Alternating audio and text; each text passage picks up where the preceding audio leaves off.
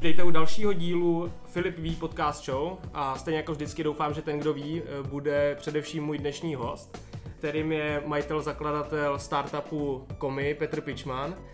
Tím pádem eh, tě tady vítám. Ahoj Filipe, dobrý den, ahoj.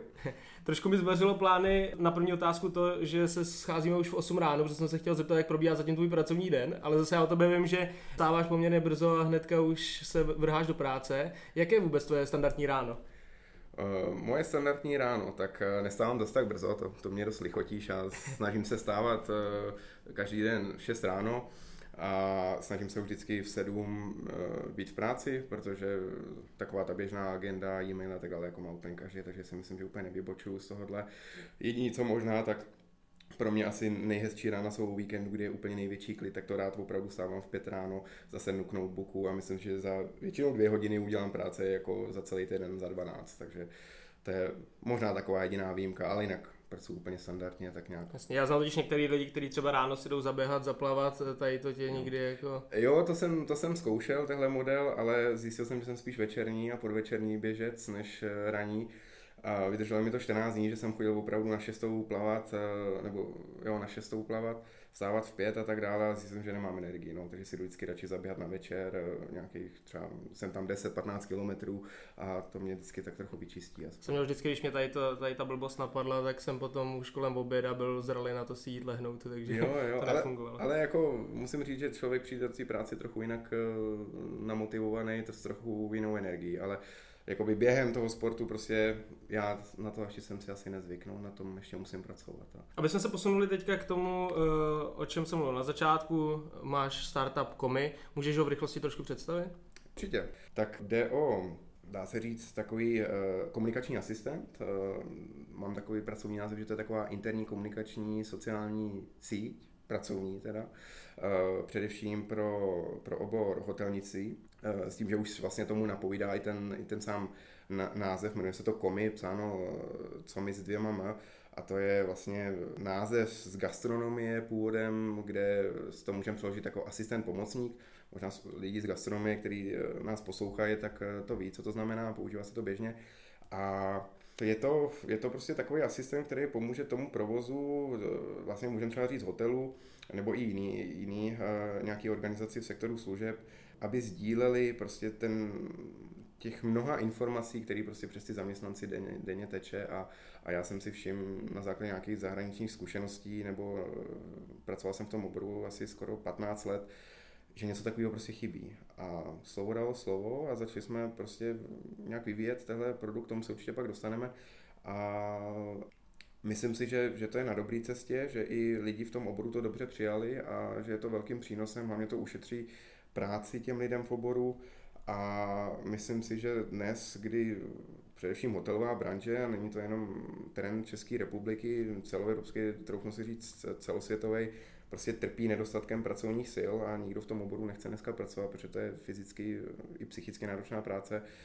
A já jsem se prostě rozhodl, abych jako nějak ten obor podpořil a nejenom prostě byl tou součástí aby ty lidi v tom oboru měli tu práci jednodušší, aby, aby ta krásná práce, která v tom oboru je, prostě ty lidi uh, tou náročností neodradila, ale aby jsme nějakým pomohli v tom oboru zůstat a naopak i další nějakou třeba další generaci přilákat, protože dneska je gastronomie samozřejmě celosvětové trendy a a myslím si, že je škoda, aby ty lidi v tom nepracovali, protože to má neskutečný potenciál, ať už i ekonomický, sociální a tak dále. Zmínil jsi, že jsi pracoval dlouhý léta v tom oboru, ale jaký byl vůbec ten začátek? Ty studoval i něco, co se týká gastronomie? Uh, studoval, já jsem, já jsem se dokonce rozhodl už někdy v šestý nebo v sedmý třídě na základce, že chci pracovat v hotelnictví, že chci být hoteliérem což dneska jsem trochu teda na cestí, ale my jsme jezdili s našima e, vždycky lyžovat každou zimu a do nejmenovaného hotelu a tam byl takový pan ředitel, který byl takový elegán, já bych řekl taková ta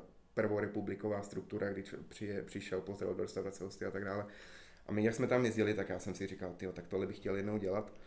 Tak jsem pak šel udělat přijímačky, byl jsem na střední, na hotelové škole, e, pak e, jsem se rozhodl že chci dál a jediná možnost byla buď na Saskou univerzitu do Opavy, kde byla možnost hotelnictví, anebo na soukromou eh, do Prahy, což jsem nechtěl na soukromou školu, takže jsem se dostal na šestí na Saskou univerzitu a bylo to, si myslím, jedna z nejlepších uh, dneska rozhodnutí, které jsem udělal, protože do dneška mám strašně moc dobrých přátel tam a, a neskutečných kontaktů. No a pak studia zase magisterský, to už jsem si dodělal v Praze, tím tady nebudu studiama zdržovat a Právě o tom cestování, to jsem chtěl nakousnout, to zmiňoval, že jsi prošel i trošku tím zahraničím. Bylo to teda tak, že eh, po škole jako spousta studentů se rozhodl, že eh, si chceš dát ještě trošku klídek pohodu, než nastoupíš do toho procesu a že si zkusíš nějakou cizinu, nebo vůbec byla tady ta cesta? Dá se říct, já už jsem teda k tomu trochu příčích na střední, kdy my jsme měli možnost eh, vyjet na stáž nebo na takovou praxi do Ruska, do Moskvy při českém velvyslanství do Českého domu a já jsem se tam přihlásil, to byla taková první zkušenost a musím říct, že je to úplně úžasné úžasná. A pak jsme měli různé takové stáže do Holandska a tak tam jsem konečně jako trochu k tomu čuchnul a řekl jsem, no, ty chce to poznávat, prostě nechce to být jenom v Čechách, ještě v tom, myslím, že to není jenom v oboru hotelnictví, ale dneska všechny lidi, co chtějí trochu poznat, tak by měli někam na chvilku odjet a, a zjistit, že není všechno jenom, jenom tady v Čechách. No a pak, eh, jak říkáš, no, vlastně bakaláře to jsem vydržel tady v Čechách a pak jsem na rok odjel do Austrálie, protože jsem chtěl se naučit anglicky, což jsem si teda myslel, že jsem uměl. Ale když jsem vystoupil v letadle z Sydney, tak jsem zjistil, že neumím vůbec. to se jako, když jsem takhle byl na měsíc ve Skotsku a první, kdo na mě promluvil, byla nějaká důchodkyně a zjistil jsem, že jsem úplně na jiný planetě. Jo, tak to je, to je stejný, no. A ještě australský akcent je super, takže to je asi jako ten skotský. No a pak jsem si dodělal studia a pak jsme dostali šanci, nebo manželka eh, dnes moje, dostala pracovní nabídku i do Německa a já jsem v té době ještě vlastně, pracoval jsem teda, v, my jsme pracovali v Praze, ale říkal jsem si, proč ne, že nejsme zase tak starý a že prostě jdem do toho a že já si tam prostě nějakou práci najdu a takhle jsme se pak dostali do Německa, takže... Uh-huh. A v té Austrálii už prošel nějakýma hotelama? Nebo jak tam byli dlouho vůbec? Tam, jsme, tam jsem byl necelý rok, a tam jsem uh, pracoval pro Hilton přímo v Sydney, uh, přímo v CBD. A tam jsem dostal takovou, si myslím, konečně takovou pořádnou gastronomickou školu, když v Praze samozřejmě tak je spousta parádních podniků, ale ta zahraničí je prostě trochu jinde. Tak uh, tam jsem dostal práci v restauraci, tam se to prostě tak dělá, že se veme CV a chodí se od dveří do dveř, ke dveřím a a já jsem měl to štěstí, že mě prostě ve čtvrtém hotelu vzali. A tam to bylo super, tam jsem se strašně moc naučil. No. Pracoval jsem pod jedním velkým známým australským šefukařem Luke Mengen, možná nevím, jestli někdo zná, tady v Evropě známý není, ale dělá třeba gastronomii pro, pro Virgin Airlines, a pro zaoceánské plavby. A tam to prostě bylo pro mě neskutečná škola, jak angličtina, tak praxe, tak pracovní režim, tak eh, prostě gastronomie a tak dále, takže tam jsem se naučil hodně. No. Musel se pracovat klasicky od spodu. Jo, jo, přesně tak. Tam eh, my jsme začínali tím, že nám náš manažer dal asi tak 40 a čtyřek našeho menu, který se každý den měnilo a ještě jsme každý, každý druhý den dostali další pětáčtěrek a my jsme museli prostě vědět, skoro jako kuchaři, když jsem pracoval na začátku servisu, z čeho se ten pokrm skládá do poslední ingredience. A já jsem byl tak šťastný, že jsem se to prostě naučil a teď on mě teda zkoušel a, a já jsem z těch 28 ingrediencí zapomněl na dvě a on to po mně hodil a řekl, zítra to budeš umět pořádně. Takže, tak jsem zase šel domů, zase jsem se to učil a to byly prostě věci, které já jsem do dneška tady neznal, jako recepty a tak dále. A, a díky tomu mě asi baví vařit. Když už takovou jako to, že jste se vrátili zpátky do Čech, Nekoketovali jste trošku s tím, že byste tam třeba zůstali? Já, co znám lidi, tak to je většinou tak 50 na 50, jako někdo se rozhodne fakt zůstat v té cizině. Velice, velice, to bylo asi naše, si myslím, do dneška nejtěžší rozhodnutí, jestli se vrátíme nebo ne. Ale my, jak říkáme teďka, všude je to, všude je chléb po dvou kurkách pro nás zahraničí byla neskutečná zkušenost a tak dále. Nicméně já jsem třeba z Hradce vlastně odešel před studiem, a takže já jsem se sem vrátil třeba teďka po deseti letech. My už jsme vlastně zjistili, že úplně uh, takový ten model že bychom opravdu chtěli furt pracovat pro nadnárodní korporaci a, a prostě pak eh, v 35, 40 zjistit, že vlastně jsme takový úplně vycucnutý a vlastně neříkám, že v, kor- v korporátu člověk nic nedokáže, asi ne, ale uh, naše taková seberealizace byla trochu jiná i s ohledem na nějaké naše vlastní zájmy, co bychom třeba chtěli v budoucnu tady v Čechách třeba si podniknout a nějaký vlastní projekty. A to prostě to zahraničí, tam jsou určitý limitace, A já strašně všichni teda obdivuju, co v tom zahraničí žijou a co jsou tam dlouhodobě, protože to prostě není jednoduchý. Člověk samozřejmě je daleko od přátel, od rodiny a tak dále. A my jsme se pak prostě rozhodli po těch dvou letech, jestli teda tam budeme dalších několik x let, anebo jestli se vrátíme, protože pak navázali nějaký další, další důvody k tomu, ať už třeba komy například, mm-hmm. tak, tak bylo těch věcí víc. No, takže my jsme se rozhodli z těchto důvodů se vrátit. Mhm. Teď víme, že jsi dělal už na těch uh, nižších pozicích. V Čechách uh, ty pozice byly podobné, nebo to bylo něco úplně jiného? Uh, struktury. A bylo to asi tak od začátku vždycky člověk začne, začne úplně od píky, ale já jsem potkal jednoho strašně inspirativního člověka, do, do dneška jsme spolu v kontaktu a musím říct, že jsme dobrý přátelé, i když jsme od sebe, dá se říct, 30 let tak eh, tenhle člověk můžu jmenovat eh, pan eh, ředitel hotelu Studánka, pan Čermák, kterýho já jsem potkal, když jsem byl na brigádě tady u Kůňky na golfu, ještě při střední, kdy jsem samozřejmě jako každý student si chtěl vydělat, tak jsem tam chodil o víkendech pomáhat na golfový turnaje a on tam tenkrát dělal pana ředitele. Tak on, my jsme nějak domů, já jsem chodil na brigádu a tak dále. Eh, eh, pan ředitel pak eh, mě nabít, že odchází a dostal nabídku vést právě nyní hotel Studánka. Jestli bych tam nechtěl dojíždět na brigády, já jsem říkal, jo, proč ne, zase bylo to ještě furt při škole, tak já jsem byl rád. A pro mě to byl zase trochu jiný inspirace, nová a la carte restaurace, wellness, hotel, bylo to něco jiného než golf resort. No a já jsem postupně vlastně se chtěl furt učit, já jsem mluvil tak jako kruce, pak jsem mu jí nabít, že bych chtěl jako nějakou stáž u třeba v kanceláři a tak dále. A on mě tu možnost dal, a já jsem za to dneška strašně vděčný a postupně jsem se vypracoval, že jsem vlastně na z té brigádnické pozice, kde jsem nosil špinavý talíře a on uklízel po snídaních, jsem dostal na starosti celý středisko jako FMB manažer, takže celý stravovací úsek, tři střediska jsem měl na starosti při studiích. No a to byla pro mě taková první manažerská zkušenost a pak vlastně, když už tohle člověk se naučí, tak tohle může využít v ostatních hotelech v Praze, i když já jsem mezi tím i vlastně pracoval třeba pro Teresovu Zlaté studně Golden Well, což byl několikrát oceněn jako nejlepší hotel v České republice přes TripAdvisor. A tam jsem se zase naučil další věci, když to bylo zase ještě tenkrát při studiích a ještě tenkrát jsem tam dělal brigádníka, tak eh, pak po návratu z Austrálie jsem dostal nabídku jít eh, a být součástí vedení hotelové restaurace Zink eh, v Hilton Prague Old Town. A tam jsem zase naučil další, další věci, ale tam jsem byl součástí toho týmu, kdy jsme vedli tu restauraci. Tam samozřejmě ty korporáty nebo nadnárodní hotelové řetězce mají samozřejmě jinou strukturu. Pak už se člověk pohyboval v těch eh, funkcích s tím, že v Německu, kde já musím říct, když jsme tam odjížděli, tak já jsem německy jako uměl, na střední jsme se učili samozřejmě, ale moje Němčina nebyla silná a já jsem říkal, tyjo, tak co tam budu dělat, tak samozřejmě hotová branže, eh, rád bych samozřejmě začal u manažerských eh, nějakých pozic, ale s tím, že samozřejmě člověk přijde na západ a zase musí začínat od píky eh, a myslí si, že, že tam na něj někdo čeká, samozřejmě to je úplně, úplně naopak. No a já, když jsem šel, když mě teda napsali ze dvou hotelů, že by měli zájem, že se, že se potkáme, tak já jsem tam šel a předtím, protože moje Němčina byla hodně slabá, tak jsem si na YouTube prostě naučil um, typických, to bylo top nějakých 30 eh, otázek na pohovoru v Němčině nebo v Německu.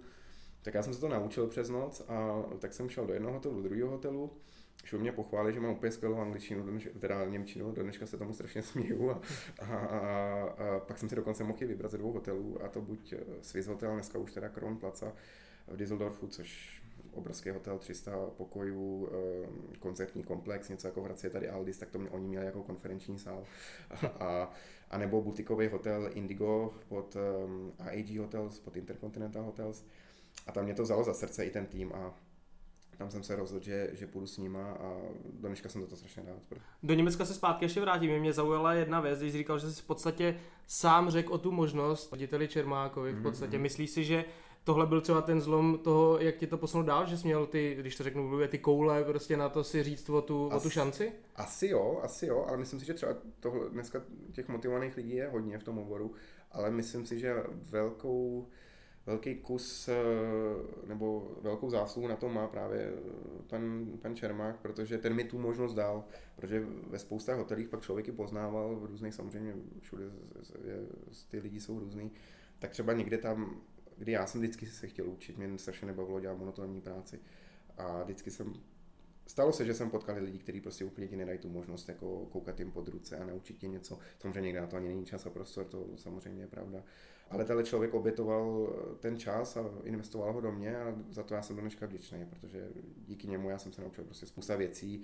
Do dneška ty zkušenosti využívám, ať už jsem to využil ve světě nebo i životní zkušenosti a on mě pomohl i v tom, že, a to díky i zdravím pana doktora Křížka, že jsme dali dokupy diplomovou práci, kterou pak i asociace hotové restaurací vyhnutila v roce 2016 jako nejlepší eh, v oblasti cestovního ruchu, což pro mě byl úplně neskutečný šok a vůbec jsem to nečekal, přitom já jsem si jen tak jako, dá se říct, hrál s číslama, dělali jsme prostě takový revenue management projekt pro studánku a, a nakonec to dopadlo, ale díky tomu, že prostě mě vždycky bavila nejen ta teorie na té univerzitě, ale především s přesahem do té praxe. A mě bavilo, že jsem potkal eh, tyhle dva praktiky, ať už právě pana Čermáka nebo pana, pana doktora Křížka, který prostě pro mě jsou eh, takový ty typický hoteliéři.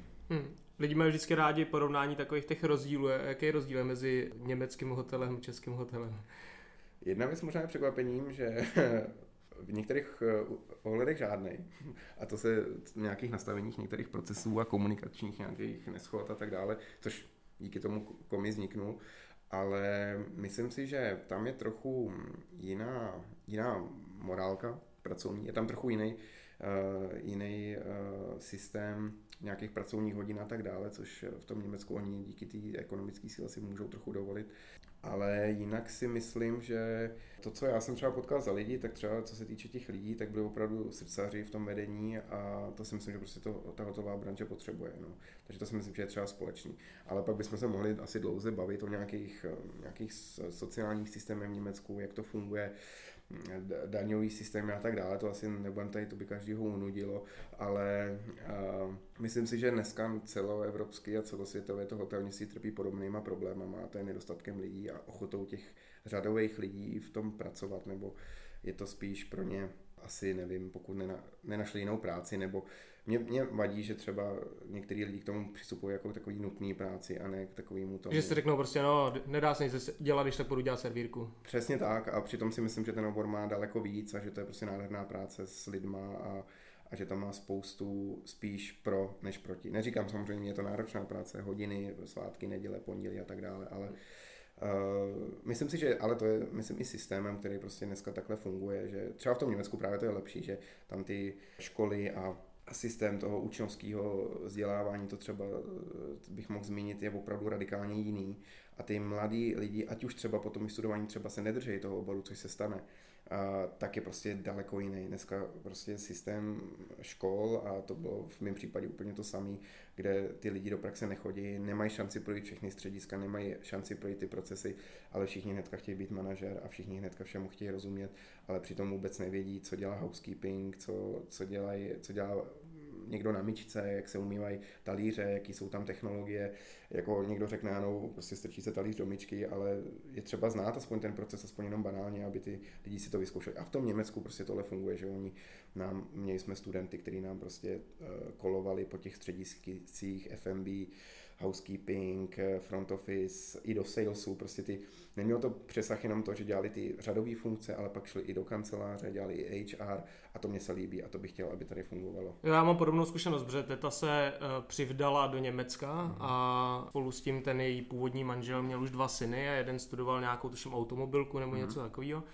a uh, už v podstatě při škole chodili pracovat, normálně dostávali plat, měli to nějak mm-hmm. rozdělený půl na půl, byli už v tom podniku, pro který to bylo skvělý, protože ten už měl jasný zaměstnance ve svým podstatě, že se dokázal zaplatit, dokázal se je zaučit přesně projít tady to kolečko a ten člověk věděl, byl v klidu, odstudoval si to, věděl, kam míří, prostě úplně jiný, jiný styl než tady, Přesně. kde 90% lidí, co vystuduje nějaký obor, tak potom dělá úplně někde jinde. Přesně tak a to je strašná škoda a hlavně spíš dneska všichni se učí teorie a tak dále a nikdo nechce v praxi a nikdo nechce ani manuálně pracovat, nikdo si to ani nechce vyzkoušet.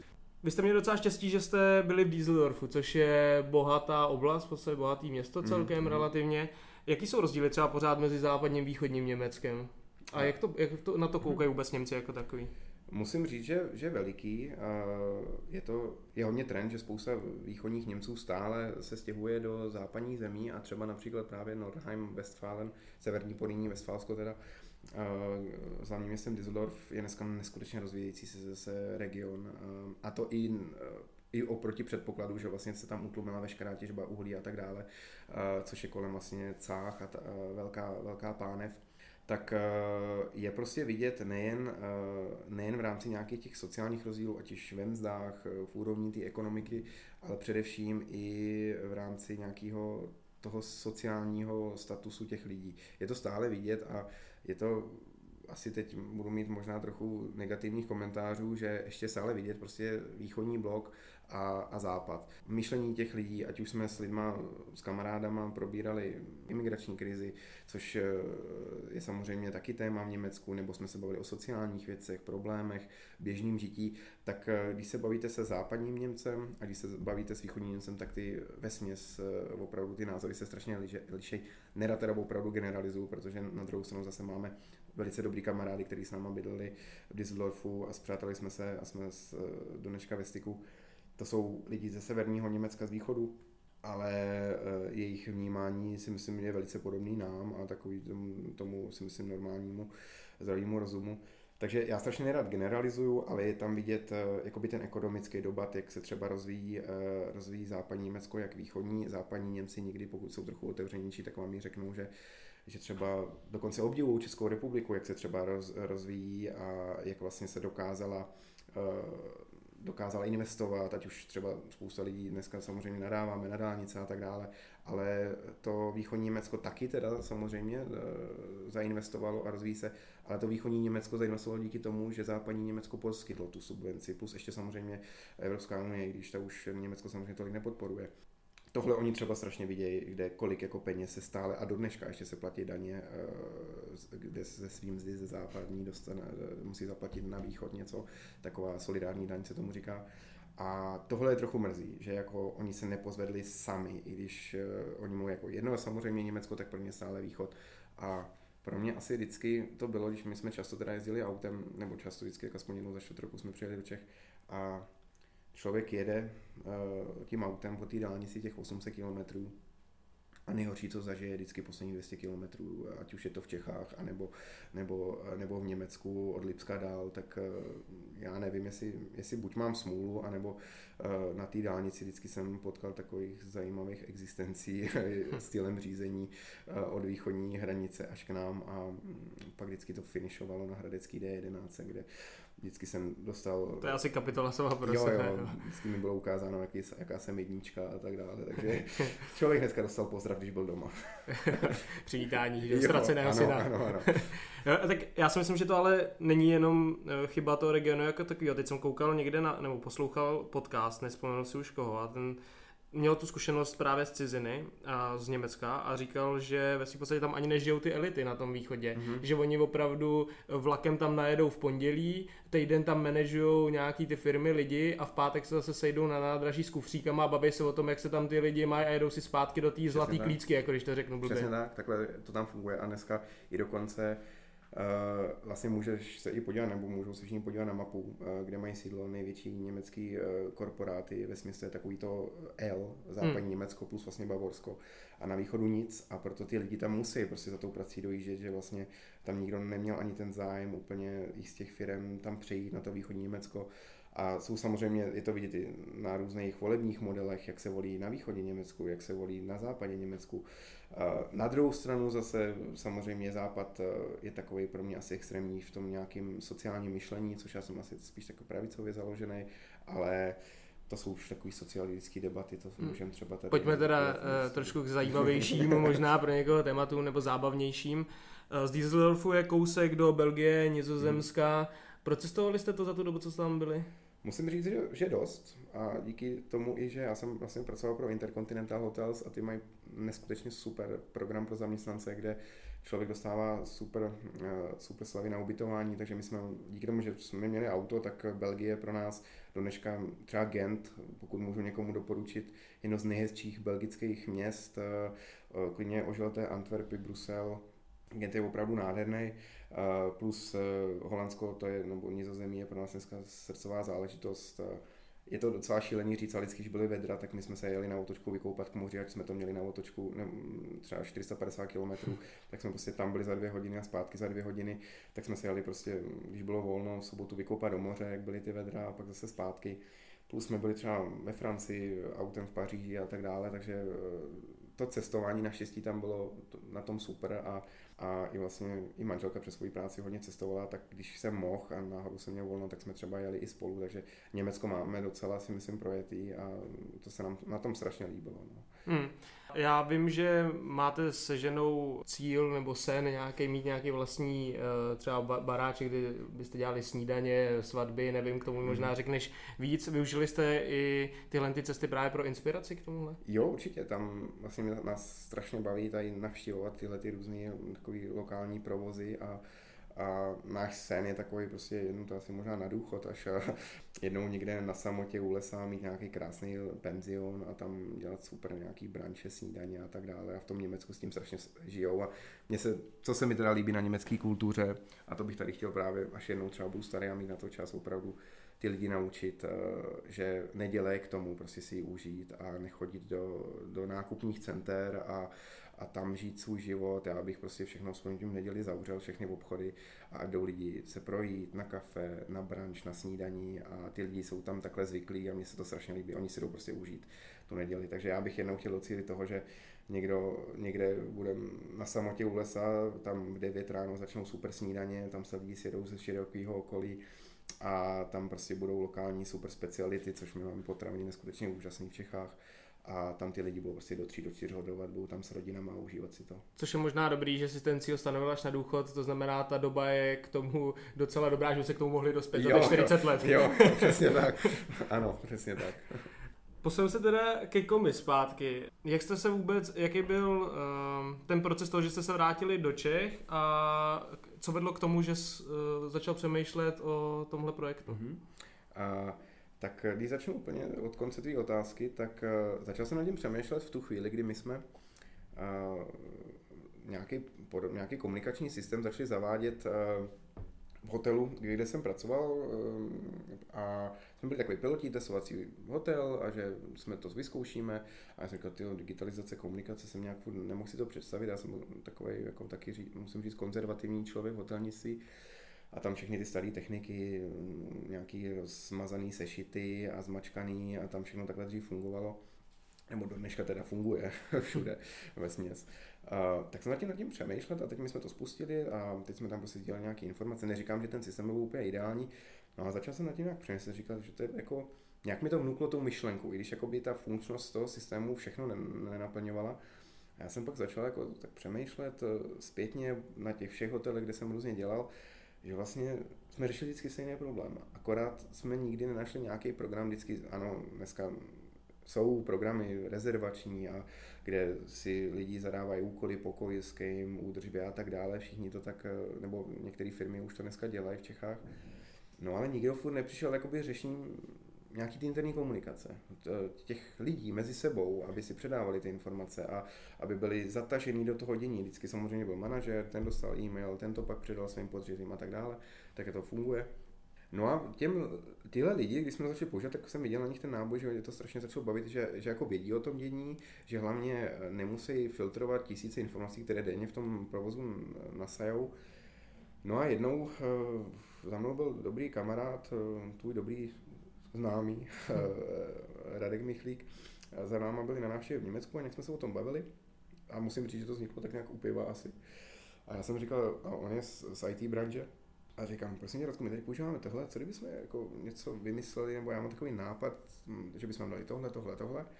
A on začal nad tím přemýšlet a říká, no hele, to by nebylo asi tak těžký to udělat. A teď jsme zatím nad tím začali přemýšlet a pak, eh, pak tu historii už docela znáš, protože to jsme se vlastně seznámili spolu díky přes Radka. A takhle to začalo vznikat, začali jsme se furt bavit, pak jsme se začali bavit spolu a začali jsme se bavit všichni tři. No a dneska je konec srpna a máme hotový systém a už eh, to funguje v několika organizacích. No a takhle to vzniklo, no. Tak nějak spontánně musím říct asi. Hmm. Na začátku jsi říkal, že smířil hlavně na gastrohotelnictví. Jsou i nějaký firmy, které už v rámci toho systému jsou, používají a jsou mimo gastro? Hmm.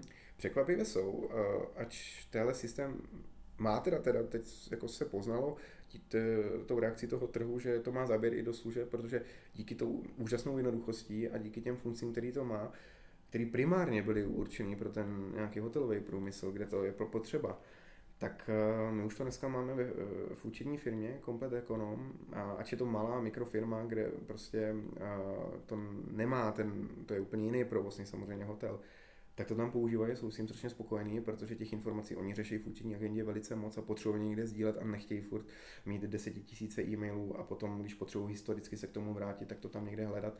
Takže tam se to používá a paní majitelka firmy je velice spokojená a velice si toho, velice si toho váží, že jí to šetří čas a že je všechno přehledný. A, a já doufám, že největší dopad to má na ty klienty té firmy, nebo co jsem tak nasal, že, že se prostě tam nezapomíná spousta věcí, které prostě se teďka těm těm informacím a těm procesům se nastavil nějaký systém. Hmm, chápu, že nebudeš chtít uh, jakoby říct za stolik přímo z toho systému, to ideálně asi hmm. na osobní schůzce s těma uh, lidma, kteří by o to měli zájem, ale uh, trošku nahlídnout víc do podrobností, než jenom to obecní, hmm. že to je hmm. pro gastro hmm. z efektivní komunikace, to bys mohl nám trochu něco k tomu říct? Určitě, určitě můžu, je to Uh, nechci samozřejmě prozrazovat úplně hodně, protože bych strašně rád uh, těm lidem na osobní schůzce to určitě ukázal, nebo my takhle, máme takový obchodní model, uh, aby jsme jim ukázali ty výhody toho programu. Velice zjednodušeně řečeno je to, je to o tom, že ty lidi můžou mezi sebou sdílet informace, je to takový teď to možná přeženu, ale je to takový jako pracovní Facebook, že ty lidi vědí o tom dění, v tý, má to několik funkcí, má to funkcí pro management, který má zase uh, nějakou možnost uh, si tam analyzovat ty data, aby, aby vše běželo v tom systému. Je tam možnost i samozřejmě zpravovat, upravovat akce, e, což třeba pro tu hotelovou branži je především dobrý, anebo i pro jakoukoliv organizaci máte meeting, teď to musíte pozvánky v Outlooku všem poslat, teď oni to potvrdějí. Takhle e, ten systém propracovaných notifikací, kde, kde vy všechno máte v jednom, všechny informace a nemusíte řešit e-maily. A hlavně to řešíte i s lidmi, kteří vlastně ten e-mail ani nemají, takže to je důležité, takže za nimi nemusíte přijít, jim papír, vysvětlit jim to, pozvat je a tak dále. Takže tenhle systém k tomuhle funguje. Ty funkce bych eh, asi, některý samozřejmě jsou tam, jako taky zadávání úkolů, to dneska používají už některý systémy taky, a, ale my jsme k tomu přistoupili jako komplexně, aby opravdu ty lidi byli vtaženi do toho provozu, ale zase naopak, aby řešili jenom to, co je zajímá, aby, aby neřešili nic víc, navíc a aby mohli pohodlně pracovat i vzhledem na ten provoz.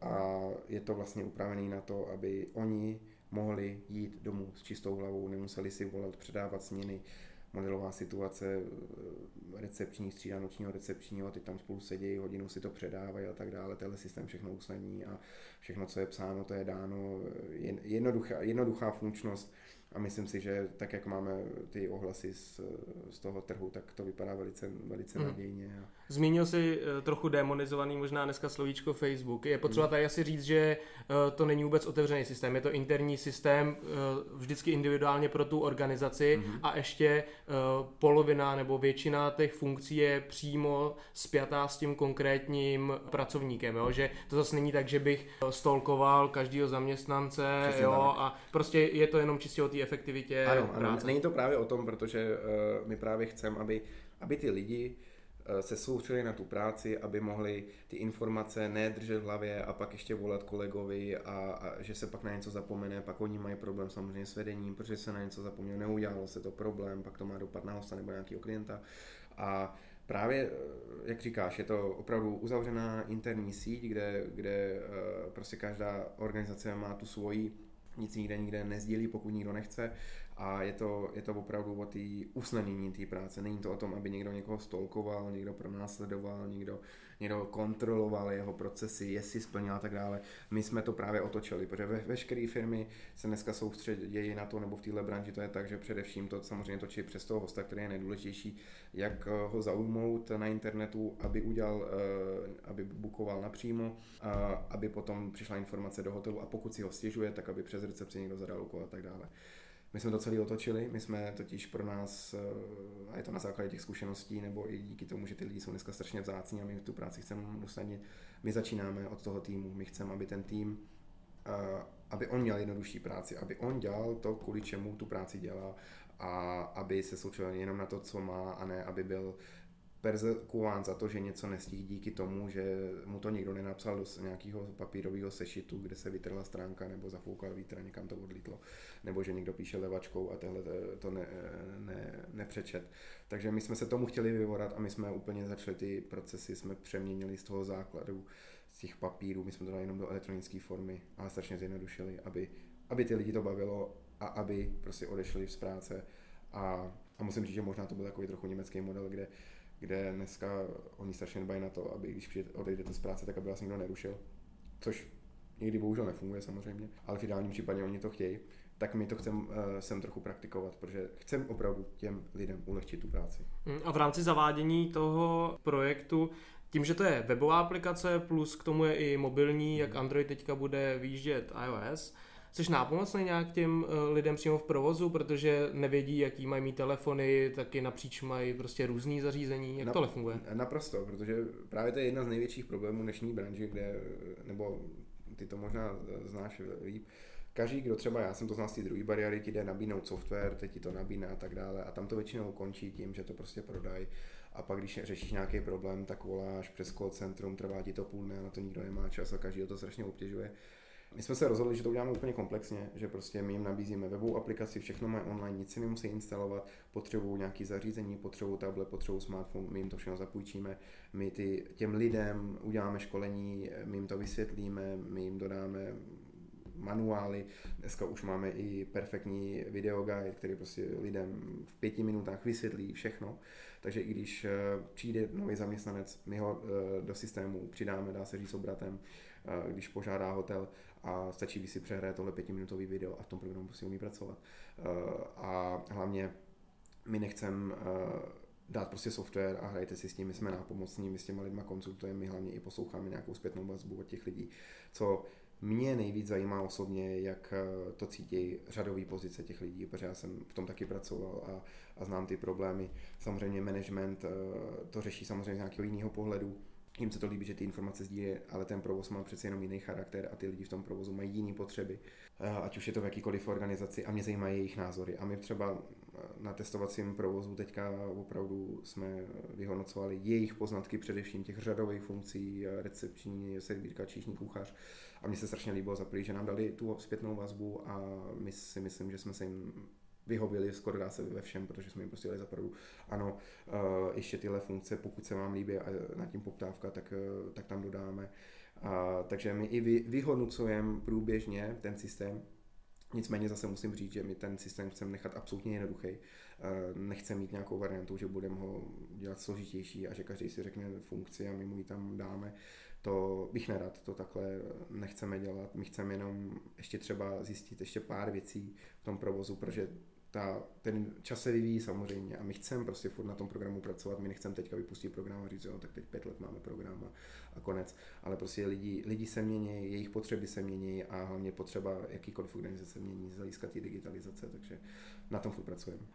Tím, jak jsi už zmínil, že je to takový jako je prostě komplexní na začátku a hodně se jim snaží těm lidem uh, pomoct, předpokládám, že tady není asi úplně takový ten standardní model, kdy uh, si člověk jenom někde přijde na web, zkusí si na půl roku nějaký triál a pak si řekne, jo, budu do toho investovat, tady to je postavení trošku jinak, ale přece jenom na začátek máš tam třeba nějakou jakoby akci pro ty lidi, aby si to mohli vyzkoušet mm-hmm. i mhm. po tady tom zaškolení, prostě, že jim věnuješ nejenom ten čas, ale ještě jim dáš nějaký bonus k tomu, aby se vyzkoušeli. Já, to je právě si myslím alfa omegou, protože my nechceme úplně uh, ty lidi odradit tím, uh, že bychom dali nějakou zaplní nesmyslnou cenu i s ohledem na ten eh, cílový trh, který máme, který jsou především lokální hotely, kterým my chceme pomoct. Uh, protože těch předražených systémů, ještě k tomu bohužel neefektivních, je dneska celá řada. A my máme takový model, že my, my, budem, my jsme samozřejmě rádi, když jakmile nás organizace nebo řeknu třeba hotel kontaktuje, domluvíme si schůzku, my jim uděláme nějakou cenovou nabídku, ale první měsíc my jim nabízíme možnost vlastně všech zaměstnanců, který dostanou, každý dostane individuální přístup do toho systému zdarma, bez jakýhokoliv poplatku, aby si to prostě měsíc vyzkoušeli. Plus my vlastně je zaškolíme, my jim ukážeme ten systém tomu, těm zaměstnancům, jsme dokonce i schopni reagovat, takže a víme, že ten provoz někde tomu v těch organizacích tak je, že prostě některé směny se prostě nepotkají, takže my dokážeme reagovat i třeba na dvakrát to udělat, aby to všichni viděli.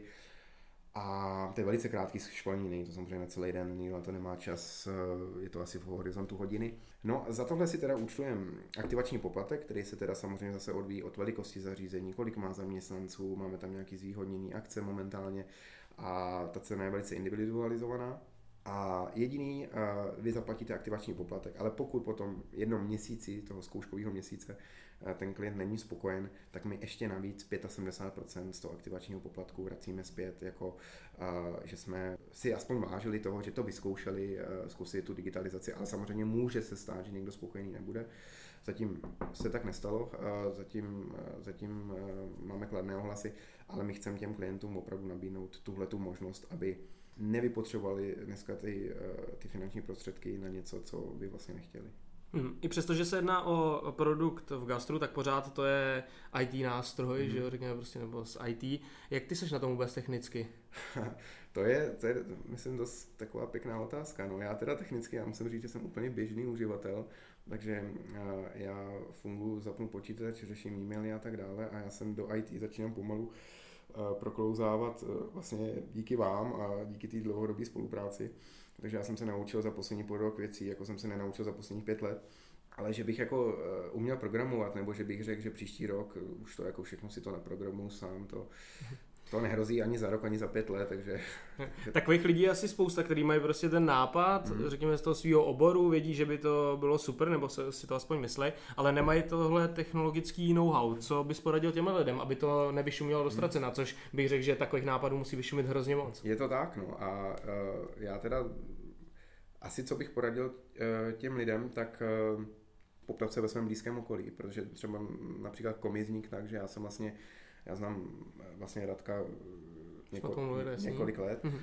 A mně se, eh, mně se líbil ten model, protože dneska samozřejmě je tam možnost, že někdo má nápad, vypracuje nějakou tu strukturu, nakreslí to mm, do souboru, který má 200 A4 a přijde do agentury třeba v Praze a tam Uh, že o to samozřejmě ty víš líp než já, že to tak funguje, že prostě tam dá ten nápad a oni říkají, no my vám to uděláme, tady máte kalkulaci a bude to, to ten a ten hotový, máte to hotový naskledanou. A neříkám, že samozřejmě agentury používají nějaký support nebo tak, ale já bych eh, doporučil všem, kteří mají nějaký nápad core v IT branži, se nebát a jít eh, do spolupráce se začínajícíma firmama, ať už třeba na základě nějakých referencí, recenzí a tak dále, který třeba na tom, ať už to najdou na webu, eh, nebo třeba na nějaký osobní doporučení.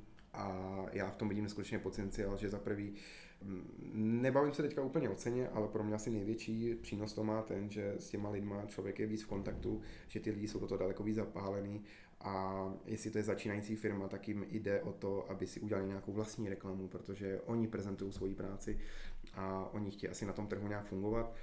A mně se právě líbilo, že já jsem nepřišel prostě s nějakým souborem, že bych přes paletu papíru a tady tak mi to udělejte, ale prostě my jsme intenzivně pracovali nějakých, dneska to už je nějaký čas, na tom vývoji a prostě jsme řešili i nějakou zpětnou vazbu, měli jsme i nějaký samozřejmě ostřejší diskuze, což si myslím projektu jenom pomohlo. A mně se právě ta zpětná vazba líbila. A to si myslím, že bych doporučil všem, že aby se spíš obrátili na, na tyhle ty nadějné firmy, protože dneska si myslím šikovných lidí v IT je víc a víc, eh, i když asi samozřejmě zase firmy říkají, že jich je čím dál míň, ale já si myslím, že tady těch eh, vlastních takových těch freelancerů nebo takových těch začínajících firm, eh, tam já bych se třeba obrátil. A můžou to být třeba i firmy, které třeba dělají jenom weby, nebo, nebo tak, zkusit se s nimi domluvit, jestli nemají zájem na tomhle projektu, a nebo dát i na osobní doporučení. To, jo, to ještě lepší, když prostě se znáte, což byl případ u nás, že, že prostě samozřejmě. tím, že nebylo to úplně tak, že by jsme do té doby neudělali nic, mm-hmm. že jo, mhm. ale bylo to spíš o té osobní... Ano, ano. Vy už jste třeba o ten, o ten uh, myslím o ty čtyři kroky dál, že vy už dneska máte fungující firmu, která perfektně funguje a, a má spousta eh, referencí, takže na vás třeba ten klient narazí třeba daleko jednodušeji na tom webu, ale já v tom vidím asi spíš ten osobní přínos od vás, což si myslím, že i asi štěstí jako,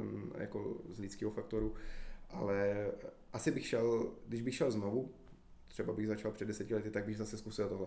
Ale já třeba právě bych šel přes osobní doporučení, já to mám radši a díky tomu vlastně i my jsme navázali tu spolupráci. Hmm. Takže nejdřív v tom okolí trošku hledat, protože on člověk jo. neví, kdo se kde vždycky ukrývá, nakonec pana, jo, ty děláš tohle, aha. Jo, vlastně. jo, přesně tak. Což je ve všem úplně. Což jako. já jsem třeba upřímně ani, já jsem jako Radek, Radek jsem věděl, že dělá nějaký IT a že dělá ten hmm. nějaký projekty a že máte firmu a že vám to funguje. Ale vůbec jsem si, věděl jsem, že děláte super weby, jo, ale vůbec jsem nevěděl, že děláte až takhle propracovaný systémy, což že já člověk, který samozřejmě se v IT úplně nepohybuje, tak pro mě to bylo překvapení a o to víc ten jakoby přínos dneska vidím. Hmm. Myslím, že jsme probrali hodně z té technické části nebo o tom projektu. Eh, co děláš nějak ve volném čase? Ve volném čase? Rád strašně čtu, i když poslední dobou se mi, se mi zdá, že čtu jednu stránku už týden a vždycky u mě strašně mě baví, strašně mě baví aktuální témata, publicistika, aktuální dění celosvětově, zpravodajství, z četby taky všechno spíš, co se týká jako nějakých věcí, které opravdu jsou na, na základě pravdy, nebo nějaký sociologický, politologický témata. Rád čtu životopisy zná, známých osobností, spíš teda politiků a političek. No a jinak rád sportuju, to tady můžeš vidět, mám tady odřený koleno z výšky z inline bruslí. V zimě miluju lyže, milujeme hory, milujeme turistiku, milujeme přírodu, protože díky tomu člověk, jak někde cestoval, tak byl většinou ve velkých městech. A, a, ač teda třeba do Atršpachu už bych zase nejel, ale strašně mě baví příroda, kde nikdo není a, strašně se odpočnout třeba od lidí a od čeho. A, a někdy být offline, to mě baví. Hmm. Knížek mě vždycky zajímá, jestli je něco, co bys z poslední doby třeba nebo aspoň z posledních pár let, mm.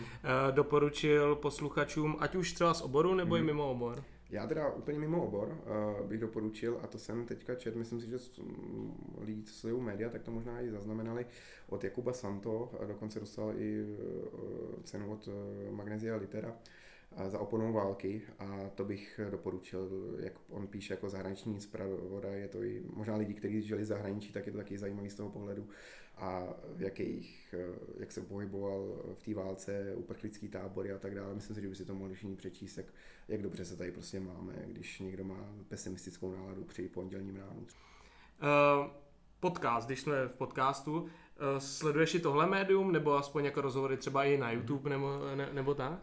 Sleduju, sleduju hodně.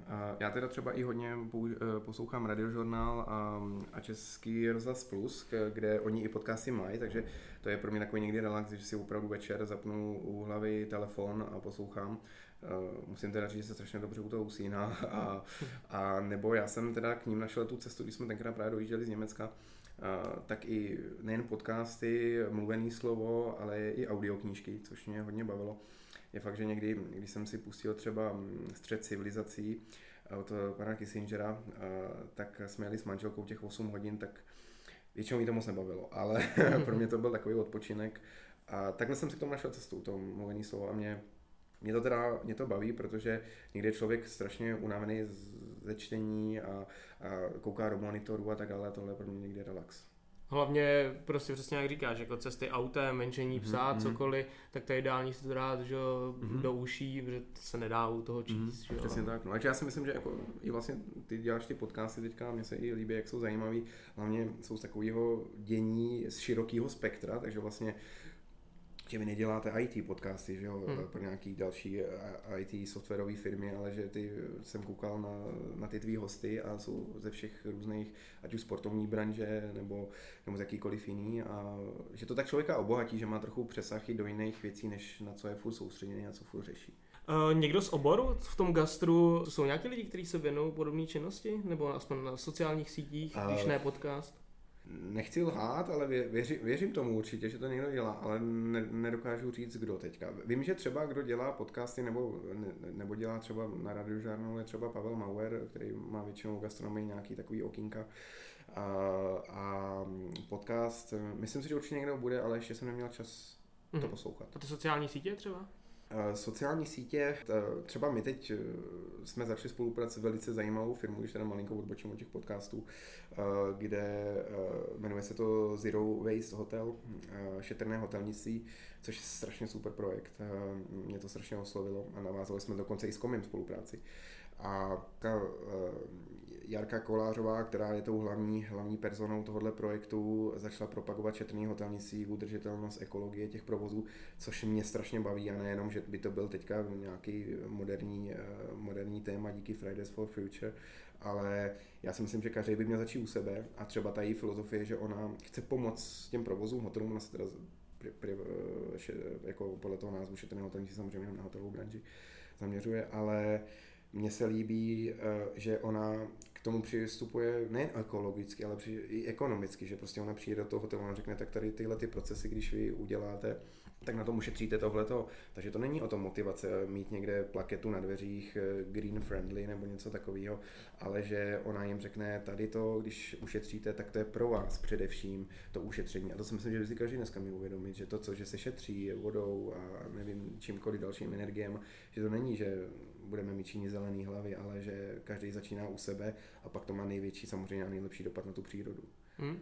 Skvělý, já myslím, že jsme probrali celkem hodně témat. Eh, děkuji ti za tvůj čas, eh, za to, že jsi s náma sdílel tu tvoji cestu a něco málo nechal nahlídnout do projektu, eh, kterým teďka trávíš svůj skoro veškerý čas. Díky za to, že jsi přišel. Já moc děkuji Filipe za pozvání, bylo to strašně příjemný a budu se zase těšit na tvůj další podcast, který si poslechnu. Skvělý. A třeba se za rok sejdeme a řekneme si zase o tom, kam se posunou komy. Budu se těšit. Skvělý, tak jo, díky.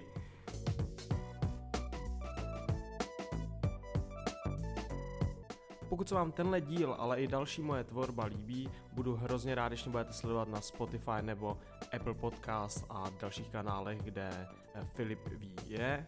A chtěl bych poděkovat taky všem, kteří mi posílají feedback na již zmiňovaný mail filip.firamedia.cz Pokud taky chcete cokoliv říct, eh, dát mi jakoukoliv zpětnou vazbu, budu za ní rád. Případně, pokud budete mít návrh na nějakého hosta, nebo byste sami chtěli Eh, něco ostatním lidem říct o svém podnikání, eh, startupu, životních zkušenostech, určitě neváhejte a napište mi, rád se s váma domluvím a třeba něco vymyslíme.